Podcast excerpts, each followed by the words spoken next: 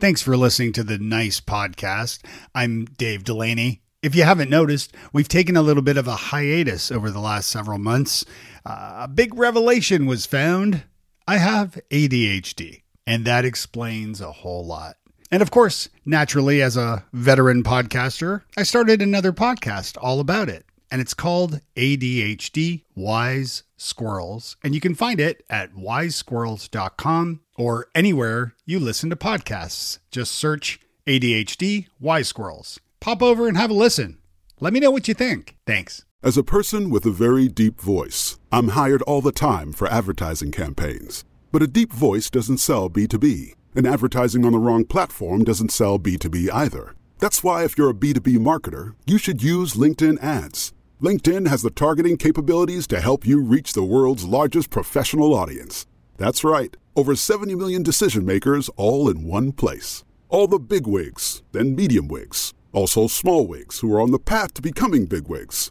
Okay, that's enough about wigs. LinkedIn ads allows you to focus on getting your B2B message to the right people. So, does that mean you should use ads on LinkedIn instead of hiring me, the man with the deepest voice in the world?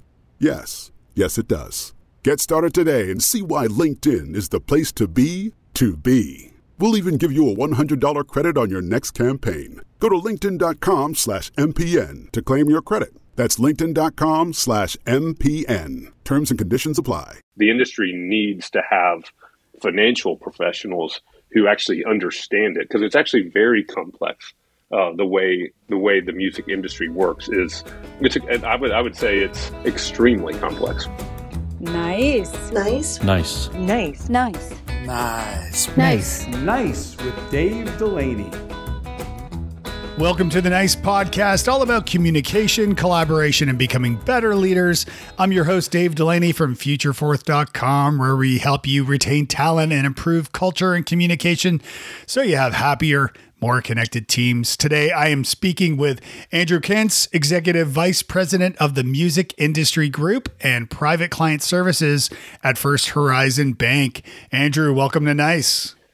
Thank you. That's a uh, quite a mouth mouthful as far as an intro. Uh, lots lots to talk about there. Yeah, yeah, yeah. I'm uh, I'm excited to to have you on the show. Now, my first question is always the same question, which is, what's the nicest thing someone has done for you recently?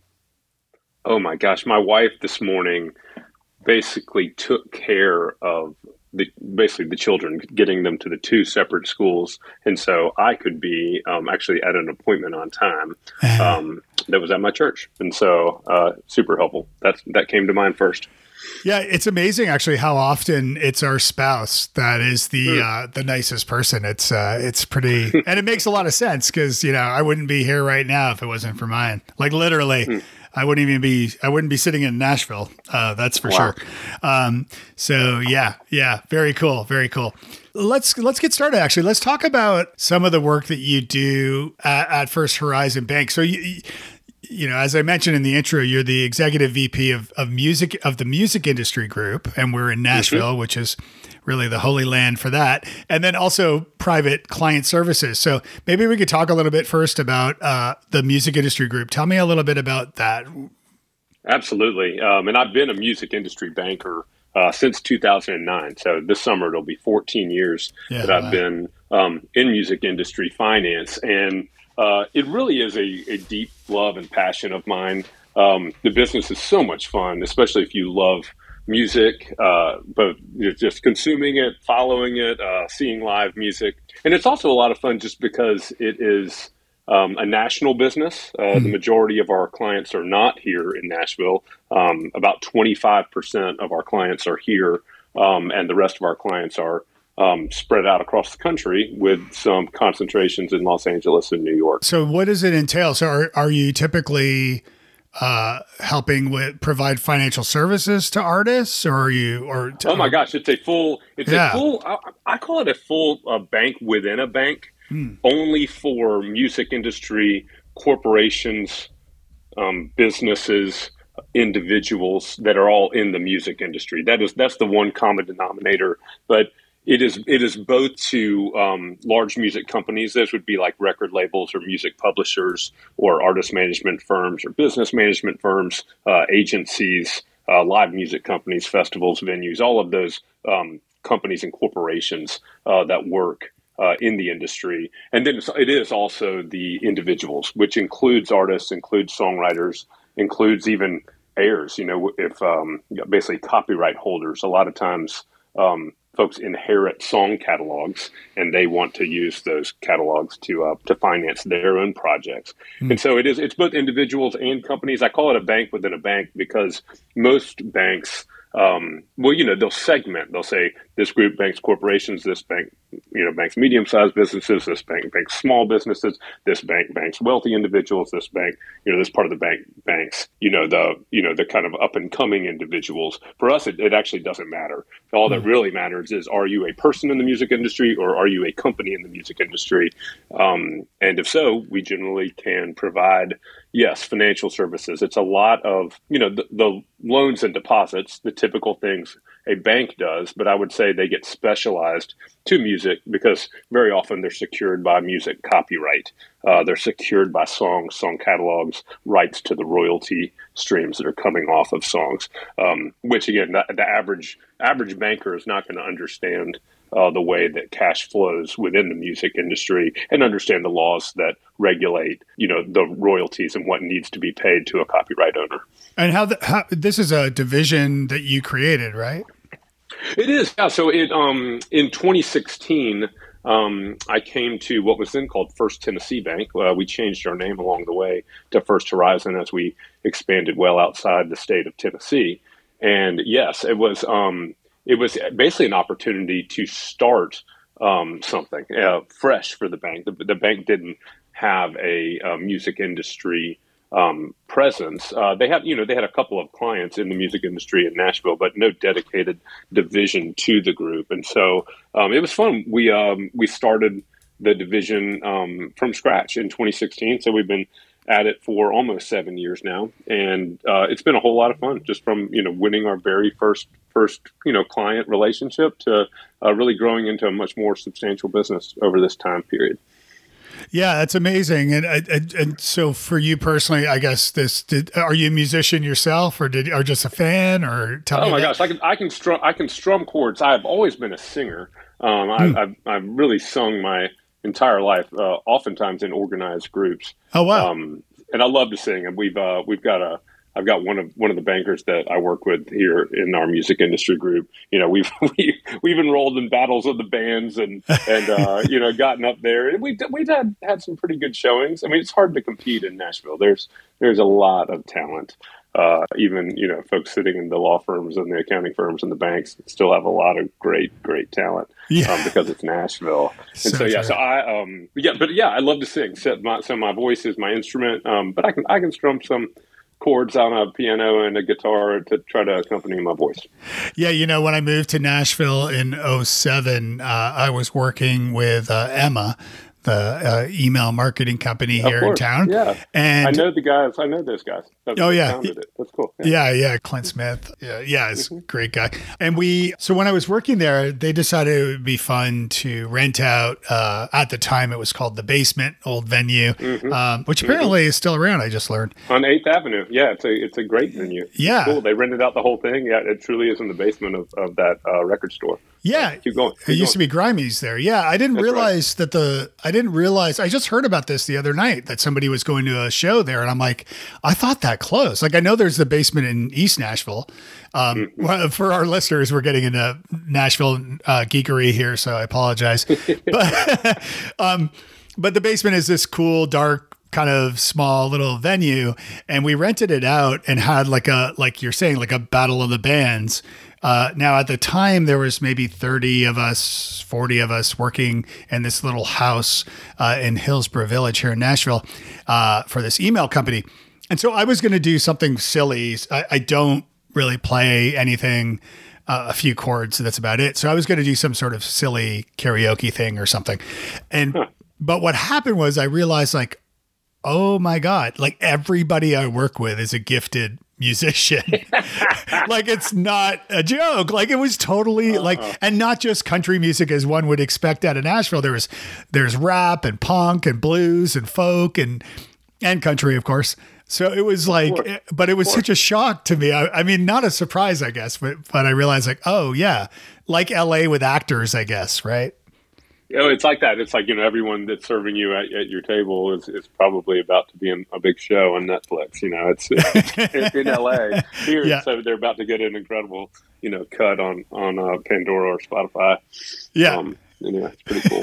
Yeah, my daughter was just in New York uh, for her. Uh, she's in the choir at school. They did a, a trip to New York, and they went to one of the restaurants where all the servers sing to you, and and uh, and but they're all like you know aspiring Broadway performers who are like incredibly talented, and they're serving tables, doing their thing. So uh, hoping to be discovered. So yeah, yeah, it's an interesting Very interesting cool. world here. It is. It is. So I, so I love that business, and it's been Yeah. a, it's been a whole lot of fun building it. The clientele are just so interesting and Hmm. creative. I mean, even those that are running, you know, pretty large corporations, called a large record label or a or a large music publisher. The companies um, also have this creative element we're talking about. I know we've been talking about Nashville, but if you work with a uh, the say the CEO and CFO and C-suite at a record label working on financing their growth as a company, you're generally going to be interacting with people that also absolutely love the music industry and they got into it for the heart. They didn't get into it for the money. They Right. didn't get into it because it was, you know, this crazy intellectual problem. They got into it because they absolutely love music. And and that's kind of the way that the firms work. I mean, including um, my my group here at First Horizon, but it also includes our friends in the um, in the other banks that dedicate um, to to this space. It's just everyone absolutely loves being part of the music industry because you're essentially, you know, helping music proliferate, help it get created, help it get proliferate, proliferated, help it be invested in. Um, and that is uh, it, that that feels good. I mean, most people feel like they're part of something bigger than themselves, which really helps. Honestly, the culture um, of the team. Pe- people are all, I mean, honestly, working harder and being even more productive because they care so much. And uh, as far as like the the chocolate and peanut butter as it pertains to your career, um, obviously you know moving into this and creating this music division makes so much sense. And obviously as a as a singer and a and a fan yourself, um, your your history uh, is in banking, right? Like way back to 2000, Yes, I mean, I 1998. was 21. Yeah, when I was 21 years old, I was uh, I was hired by SunTrust Bank in Atlanta, and it was their it was their classic training program. It was their corporate commercial banking training program, where they essentially taught taught you as a you know as a fresh out of undergrad. Um, you know, in the time young man, I, they taught me how to evaluate risk and understand the risk that a company bears and how a bank uh, can help a company grow and how to evaluate a, a loan opportunity for a bank and how to understand uh, the way a bank can help facilitate payments for a company as they're you know trying to pay their vendors and trying to pay their employees and all those things. So you really learn how how to um, how to become the banker for uh, for a company. At the time, I was in Atlanta, and it was all for um, uh, Georgia-based companies. We got a little outside of the city. It, it was a great training ground. In fact, I really appreciate you know the bankers that that have some background in business, commercial, or corporate lending. Uh, the majority of my music industry team has that. They were generalists in commercial banking, which I think is actually really unique to us. You know, we have all these, uh, you know, there are a number of banks that specialize um, in this business, uh, six or seven in the country. And really, our flavor is hey, we're kind of commercial forward. Um, I think we have a lot of lot to offer um, a, a music corporation. Now we bank the individuals too, but some other groups um, will are, are more uh, private banking forward. They want to bank the individual artist, uh, the individual that's you know being been really successful in music. Uh, where with us, we tend to start with companies and then move toward uh, their uh, the individuals who are in the company or the stakeholders or the artists that are signed to uh, the label or to the publisher, um, and that's kind of the way we go about it. But so long story short, I love the skill set that comes from a great uh, a commercial banker, someone that's trained in how to evaluate risk for a company. Um, that's that's wildly valuable, and it's it tends to be you know what our music team here is made up of. I find it it's it's what is it about employee retention. Now, I, I, only have a couple case studies yourself and Dave Briggs, who was on a previous episode here. Um, but what is it with uh, professionals in the banking sector and the retention that takes place in these positions or at least working for these companies. Like I see like you've worked you worked for SunTrust for like almost 18 years and then you've been with uh, First Horizon for nearly 7 years. Uh, so can you speak to that? What what is it is it about uh, promoting from within? Is it about perks that are involved? Uh, uh, you know, things like that. Like what what is it about the banking industry that uh, seems to have a pretty high retention rate?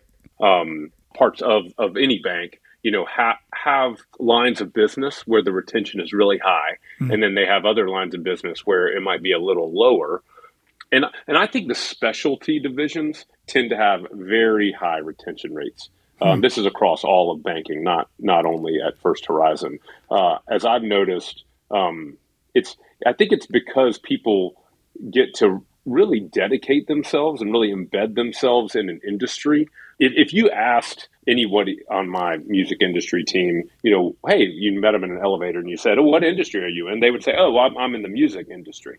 Mm. And then they would say, well, what do you do in the music industry? He would say, oh, well, I, I provide financing to companies and individuals and, and other financial services um, to companies and individuals who are in the music industry. Mm. And so it digs in everybody, and, that that's different. That's different than saying I'm a banker that's different than saying, you know, I'm in banking. Nobody that works um, on that team for me would ever say that. They, they really say, no, no, we, we, we provide a really specialized service to an industry that is deeply needed. I feel like the, the, the industry needs to have financial professionals who actually understand it because it's actually very complex. Uh, the way the way the music industry works is it's I would I would say it's extremely complex.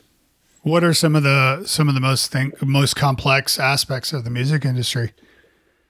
Um, well, t- take this: if a song that's created by an, an American songwriter that is owned by an American publisher, mm.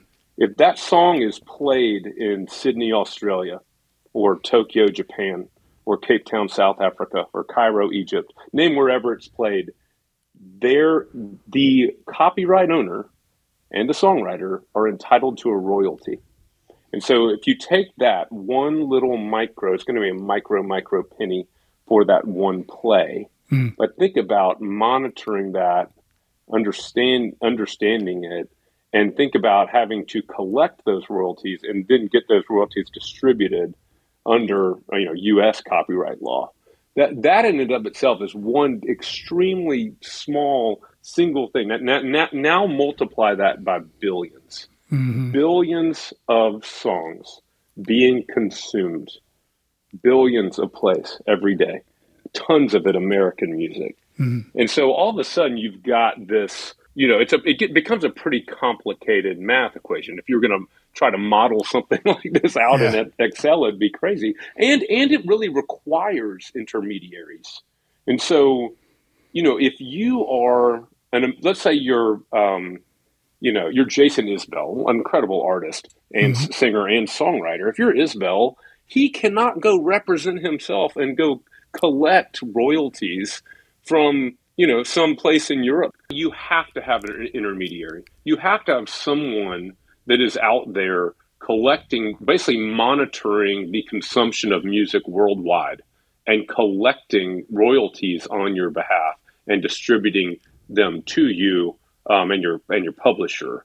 Um, and that's just on the that's on the uh, basically what I call the composition piece. That's the publishing asset. You've got a similar thing going on, yet another complexity with the master recording, which is a second copyright. So you know, anytime you listen to a song, you're you're consuming two copyrights. And so if you listen to All Along the Watchtower by U2 on its Rattle and Hum album, you're actually consuming a song written by Bob Dylan in the 1960s mm. that has a master recording that's by U2 in the 1990s. And so at that moment, everybody needs to get paid a royalty. It's just a different kind of royalty. And so Bob Dylan and Bob Dylan's publisher needs to get paid for that play. And then on the label side, um, there's also royalties that are attached to the master recording. And so you know, U2's record label, I think was Island at the time, uh, and as well as uh, you know the U2 themselves need to get an artist royalty. So that's one song, one play, and four people need to get paid. I didn't even mention the producer of that. There's producer mm royalties again. So all of a sudden you get very complex, and that is for one song. And now think about now catalogs of thousands of songs. mm And then mon- and, and taking that as collateral and understanding their cash flow it gets it just gets very very complex very quickly and you know trying to understand it um, and I, I spend a lot of time trying to explain it as well um, a lot of people try to compare it to commercial real estate because um, it's similar i mean it's an asset it's got cash flow mm. commercial real estate from its leases but it would be more like if you had a building that had let's just say it's a huge catalog that has 10,000 tenants and 10,000 leases. And the building itself can be broken up into its constituent parts. Literally, you could sell half of one room for its value, for its actual value, not discounted value. Because you can just say, okay, I own, you know, I'm I'm entitled to one half of the royalties from that one song. And so at, at the end of the day, I mean, to me, it's actually a far better asset. It's it's one of the most recession proof assets I've ever worked with in banking because again I used to work in the generalized side of banking. I've taken a lot of a lot of different assets as collateral, but the uh, the song catalog is it's fantastic collateral because it it generates cash flow regardless of who owns it. I was going to ask you. Well, I was going to so. T- two questions about this, or I guess a question and a point.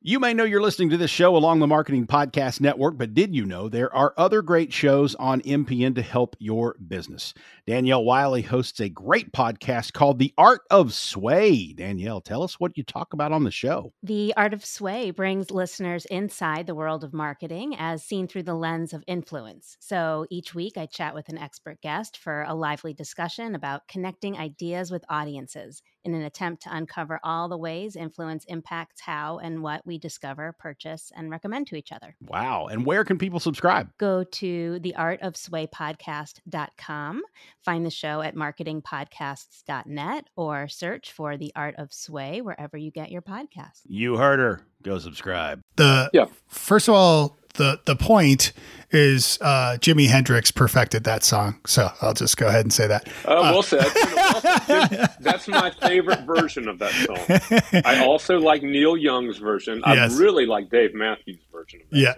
yeah. song. Um, but I agree that Jimi Hendrix Jimi Hendrix's is by far the most popular version of that song. Absolutely, yeah. And I'm a diehard Neil Young fan, so but I digress.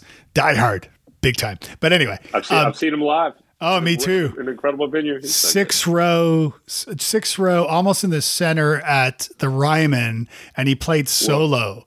Whoa.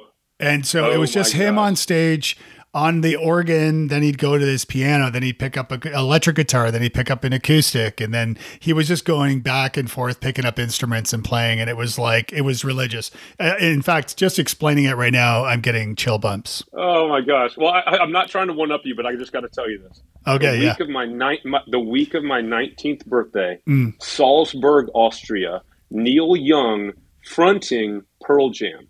Eddie Vedder's not there. Yeah. And Pearl Jam and Neil Young are playing together on the old square outdoors in Salzburg, Austria. Wow. That same week I was going from 18 years old to 19 years old and it was awesome. I can imagine. So yeah, it it's amazing. His new stuff. Yeah, he's playing with a band beyond. I mean, he's playing with Crazy Horse still, but he's also playing with uh, Willie Nelson's kids uh, in uh, Promise of the New. The band. Lukas. Lukas Nelson. Yeah, yeah. That's cool. Yeah, Lukas is awesome. I like Lukas's solo stuff a lot. Yeah, a lot. very very cool. Um, okay, geeking out on the Neil Young. Um, so yes. my Oh, my question was so do you work in tandem with a law firm? Because I would imagine you'd need to like uh, yes. in order you need to rele- yes. release the lawyers, lawyers in order to yeah in order to, to manage those funds that are being either paid or recuperated or what have you we are we we are we need we need lawyers that represent the bank on our uh, catalog secured transactions mm. to essentially um, basically perfect our lien on a music catalog. Like we file a UCC lien in in the courthouse hmm. wherever we're um, you know wherever the the owner of the catalog is based, our borrower. Um, and so, yeah, we have, but they have attorneys too, because they have attorneys that are representing their interests um, as we're kind of redlining and working through our loan agreements to decide what rights the borrower has, what rights we as the lender have, hmm. um, you know, what, what, would happen. And, and I could say this I've never foreclosed on a catalog in my 14 years of lending money secured by catalogs, hmm. um, nor have I ever, you know, had to foreclose on essentially what I'd call a I guess, songwriter royalty stream. You know, we do a lot of songwriter royalty loans where we're not actually taking an asset as collateral; we're just taking an assignment of cash flow, mm-hmm. and in that those have all worked out really well too. So, I mean, at the end of the day, even with all the lawyers that that go to you know rep, represent our rights, and then the lawyers on the other side that represent um, the uh, catalog owners' rights. Um, you know, we still uh, every, all the deals have worked out really well thus far. Who is someone that was especially nice to you in your career? Oh my gosh, uh, there were when I first arrived in Nashville. I I came to an office that had this incredible leader. Uh, this uh, his name was Brian Williams. He worked for Third National, and then he worked for um, this uh, the predecessor firm SunTrust. SunTrust acquired Third National, and so he would be considered one of the pioneers in music industry banking, hmm. uh, beloved by the music industry. And he passed away way too early when he was 46 years old hmm. um, in a just tragic accident out on a lake um, east of east of here. But we, um, the people in that office who um, loved him so dearly uh, and had worked for him and were hired by him and clearly missed him dearly they uh, instead of saying, you know, who is this new guy from Atlanta, you know, they were so helpful to me. So it started. It started with them, um, and their names are Penelope and Lori and Diane and Ed, and we have these just wonderful people um, that helped me so much because I did not understand music industry banking. Um, and I was coming in as the manager of that office, not knowing, not really understanding it, you know? Mm. And so that was really magnanimous of, of them. And then beyond that, there were there was a group of people that you know were almost like the they, they might have been clients but of um, that group but it was more that they were just advisors who cared and these were people that were that loved that music industry group also loved brian williams mm. um, and missed him dearly but they taught me um, the music industry business uh, from their standpoints. And this was, I mean, they're, I'll just say their first names. This was Tim and Gary uh, and Carrie and Marianne and Clay and Mike. And I, I, just think of all these people mm. that in really in that first year, the the welcome and the willingness to to answer my not so smart questions. Um, yeah, so so th- that was a group of people. Their their willingness to spend time with me and teach me the ins and outs of the music industry from their perspective. So these would be the people running ASCAP, running BMI, running the publishing firm, running the business management firm, running the artist management firm, running the agency. These mm-hmm. are people that were high level executives that were willing to sit down to this very with this very new person in town. I mean, there's another one named Dwight who I remember just answering question after question I had because he basically told me there was no dumb question, and so I asked him a lot of questions, and I I've just always been really grateful um, to the way the community responded. Not only the team that I um, got to work with, um, but also the the just the people who loved and cared for that that music industry division of SunTrust Bank, and they they were they were just so kind. So um, they that was that I was moved by that, and it basically made it so I never wanted to return to my hometown of Atlanta. I wanted to stay in Nashville for good yeah. um, after that kind of reception. Yeah, that's amazing, and it's so great that everybody took you under their wing to kind of show you the ropes and and to they did. and to answer the, those those questions too. I, I would be curious to see if you would have the same experience in a New York, let's say, or or a larger city. I, like I, one thing that I found moving to Nashville. I mean, obviously Canadians tend to be pretty nice. Uh, I hope, but but moving to Nashville, I mean, the southern hospitality and the and the friendliness of folks. You know, I don't think there was anybody that turned me down uh, from a coffee invite just to kind of get the lay of the land. Do you think that might have played a part in that, or or do you think just people? It did. Are, yeah, it did. Yeah, the the, the accessibility of uh, executives is incredible. I don't, and I don't think it's unique to the music industry. I do think it's unique to Nashville, and it I, it is not that that is you can't you know get a meeting with an executive in New York or L.A. or Atlanta or Miami or these other um, great cities. There, but there is a piece of it where it is it is almost like people are just paying it forward a lot here. Um, in essence, you know, now now I'm a you know I'm 46 years old, and I will you know I absolutely will meet with anybody that has a hunger to learn about the industry, or maybe wants to get into one part of the music industry, or maybe even wants to be a music banker. Um, I would, I would, I'm going to meet with anyone just because they, everybody met, would was willing to meet with me, and so there, that is in our culture here, and um, I love it. I really appreciate that about this city. Yeah, and I think it gets back to like you know Gandhi's whole thing about like being the change you want to see. You know, like but by by treating people the way you want to be treated, which is also something that I've kind of instilled in my kids. Um, obviously, you know, treating yourself well first, but treating others well, treating them the way you want to be treated, um, Yeah. is so important. And I think, uh, you know, to your point just then, that that you have sort of paying it forward that way because people uh, were were that great to you at, at the beginning of your kind of tenure here um, in the role. So that's pretty pretty cool, pretty impactful, and a good reminder for listeners, no matter where you are. Uh, you know, the the cooler you are with the people uh, that you work with and in your life, the the better it is all around. So Well said. Yeah. Yes, that is exactly right. Yeah, So so true. So I, I and and I do want to talk a little bit about uh, uh, your work in the private client services side. My other things. job. Your other job. Yeah. What is this? Is this like a 50-50 split or or how does this Oh, break so down? Funny. Yeah. I, I really do. Uh, I really do change clothes in the middle of the workday. No lie, I really do. depending on what meetings I, I go to. Most people in the music industry do not want to see, you know, the sport coat and the slacks and the and the Right. dress shoes. But most people in private client either, you know, the, the they, there's almost an expectation that you're going to dress like a financial professional in, in private client. So there is a uh, so I do I change clothes sometimes, but I love that business too. And you know that that is that the reason I love that business has a lot to do with the people um, that are on that team.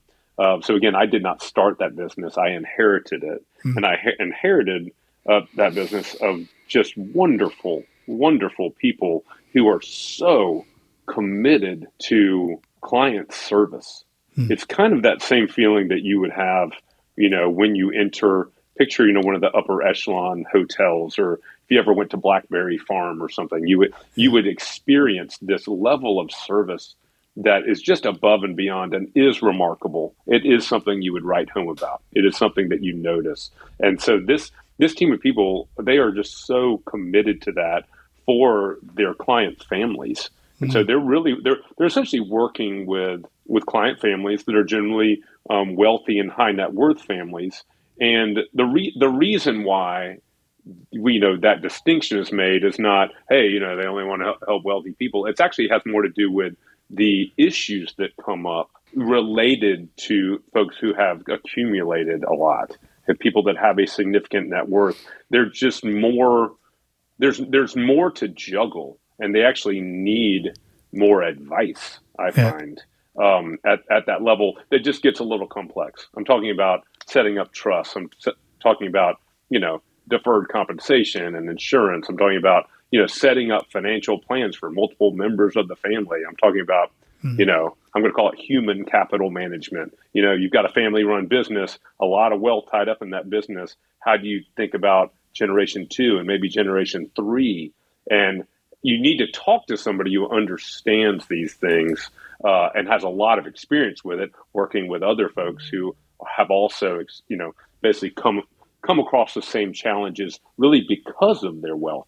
Uh, I do find that you know it's not mo money, mo problems, but wealth does create um, some complexity where you need a very good advisor slash banker slash financial professional. You know, you need to be able to um, you need to be able to have someone who's got a deep understanding of what the needs are of wealthy families, wealthy individuals, to be able to provide them great advice. And people that have a lot of experience doing that, who have seen, you know, have seen this play out over uh, decades. And so we've got a lot of long term veterans um, that have worked in that uh, private client business who really, um, you know, who just are just beloved by their clients. It's, it's amazing. So, with the private client services section and the music industry group section, what are some of the biggest challenges you're facing as it pertains to communications?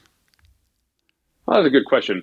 I think that the challenges have actually lessened because of COVID. Mm. Uh, it was one of the silver linings that came where we can gather everyone whenever we need to gather them. And in 2019 and before, there was this cadence around, you know, you would have your monthly, you know, sales and strategy gathering where everybody would meet. And then you wouldn't have that entire group until a month later. And then in between you would have some one-on-one meetings and maybe a smaller group. But it was there was almost this cadence, which now has all been thrown out and the communication has increased so much more um, from being able to gather and in relatively short notice hmm. to be able to talk through um, maybe a new strategy that um, we have decided to implement with our clients. Um, you know, it's and it's also been a place where I don't know. There's a that, that might have also come with just a comfortability. Mm. so you know, I mean, I, I stepped into that leadership role in 2018, and so now I'm, I'm approaching my fifth year uh, this spring um, with this team, and so you know, it takes a little time to gel and form and norm and really gain a high level of trust and affinity for one another. And so, you know, we're there, and it actually going through the pandemic together helped helped us because we we kind of had to get into the trenches. I don't know how many how many bankers you've talked to about PPP loans, but mm. we were we were we were doing all kinds of work to help especially small businesses, which most most of our private client clients um, they owned small businesses and they had some very significant needs um, in the in the first year of the pandemic, and we mm-hmm. all, you know, it was it was some of the hardest work I've ever seen um, in my banking career from a group of people. I'd never seen anything like it. As far as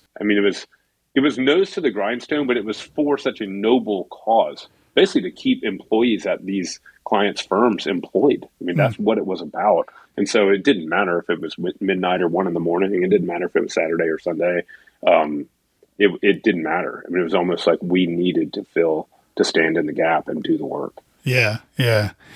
Well, yeah, I uh, I am a recipient of said loan and and very ha- very happy I did. I you uh, had a good experience with whatever bank you used. I did. Yes, yes. Um, I wish the other one would be forgiven, but that's a different story. Uh, all right, so let's move on to the lightning round now. Uh, com- sure. Complete this sentence. Nice guys and gals finish last. Ah, what is a nice book that you recommend folks listening check out? Could be nonfiction, fiction, doesn't matter. Mm, and there was light.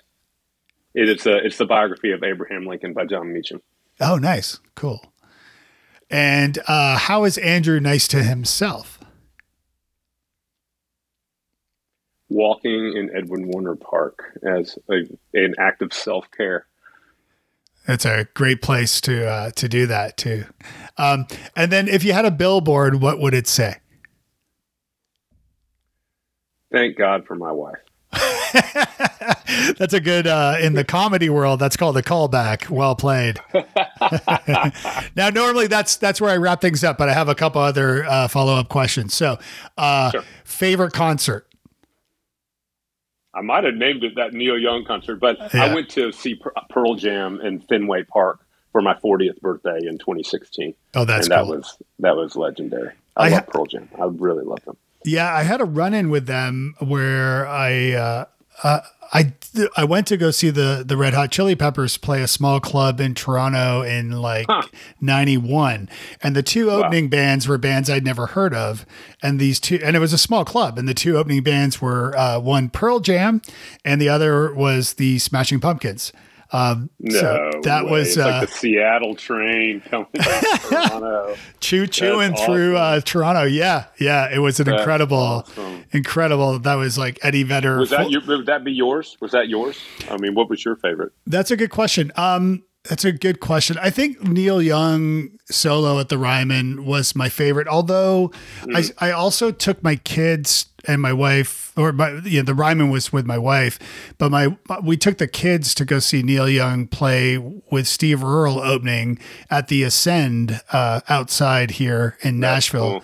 and that was a great show. Mainly because to me, as a diehard Neil Young fan, I just concluded that like we could walk out and I could be hit by a bus and killed, and I it's okay. I did my job. My kids, my kids have seen Neil Young, so that's all that matters. Uh, that's hilarious. and I keep by, I keep getting closer and closer to meeting him. I I'm I'm not like a nerd this way with people, but I Neil Young's the only artist I want to meet in person to shake his hand and just to say thank you in a totally non-evasive kind of friendly way because as a Canadian too, like he's he's been the soundtrack of my life uh, from all his different albums and and uh, and I and I respect him a lot and and I, I I was into like you know grunge music as we were talking about growing up and and Neil Young really is uh, Sonic Youth called Neil Young the Godfather of grunge.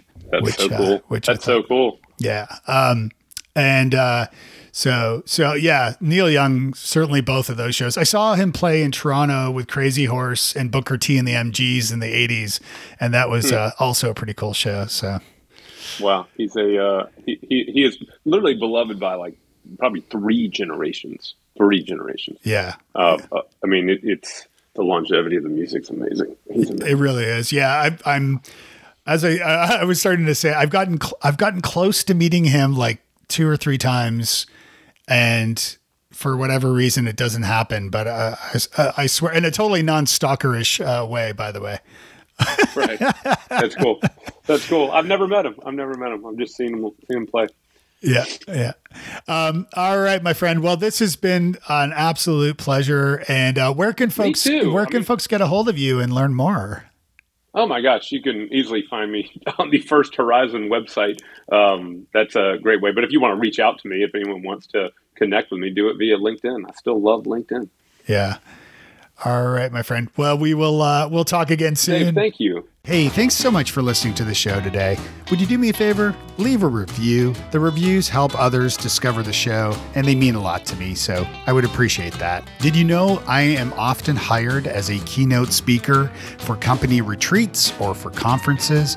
To find out more about that, you can visit davedelaney.speaks.com. Music by Alistair Crystal at alistaircrystal.ca. We'll see you next time. And be nice.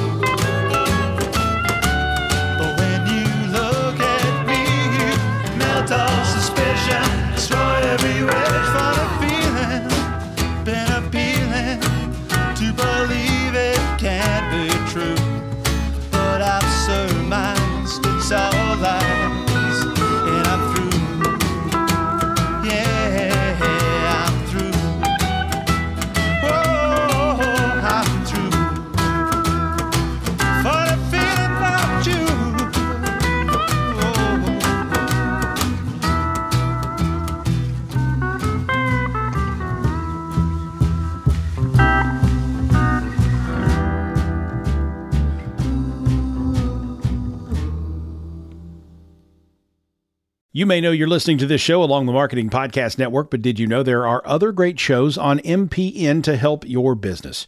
Christy Heiler hosts a fantastic podcast called Own It. Christy, tell us more about the show. Own It is all about celebrating women and non binary advertising agency owners. We talk about buying out of the Boys Club of Advertising because less than 1% of ad agencies are owned by women. And where can people subscribe? You can find the podcast at untilyouownit.com We're also on the Marketing Podcast Network at marketingpodcast.net. And of course, you can subscribe wherever you get your podcasts. You heard her. Go subscribe.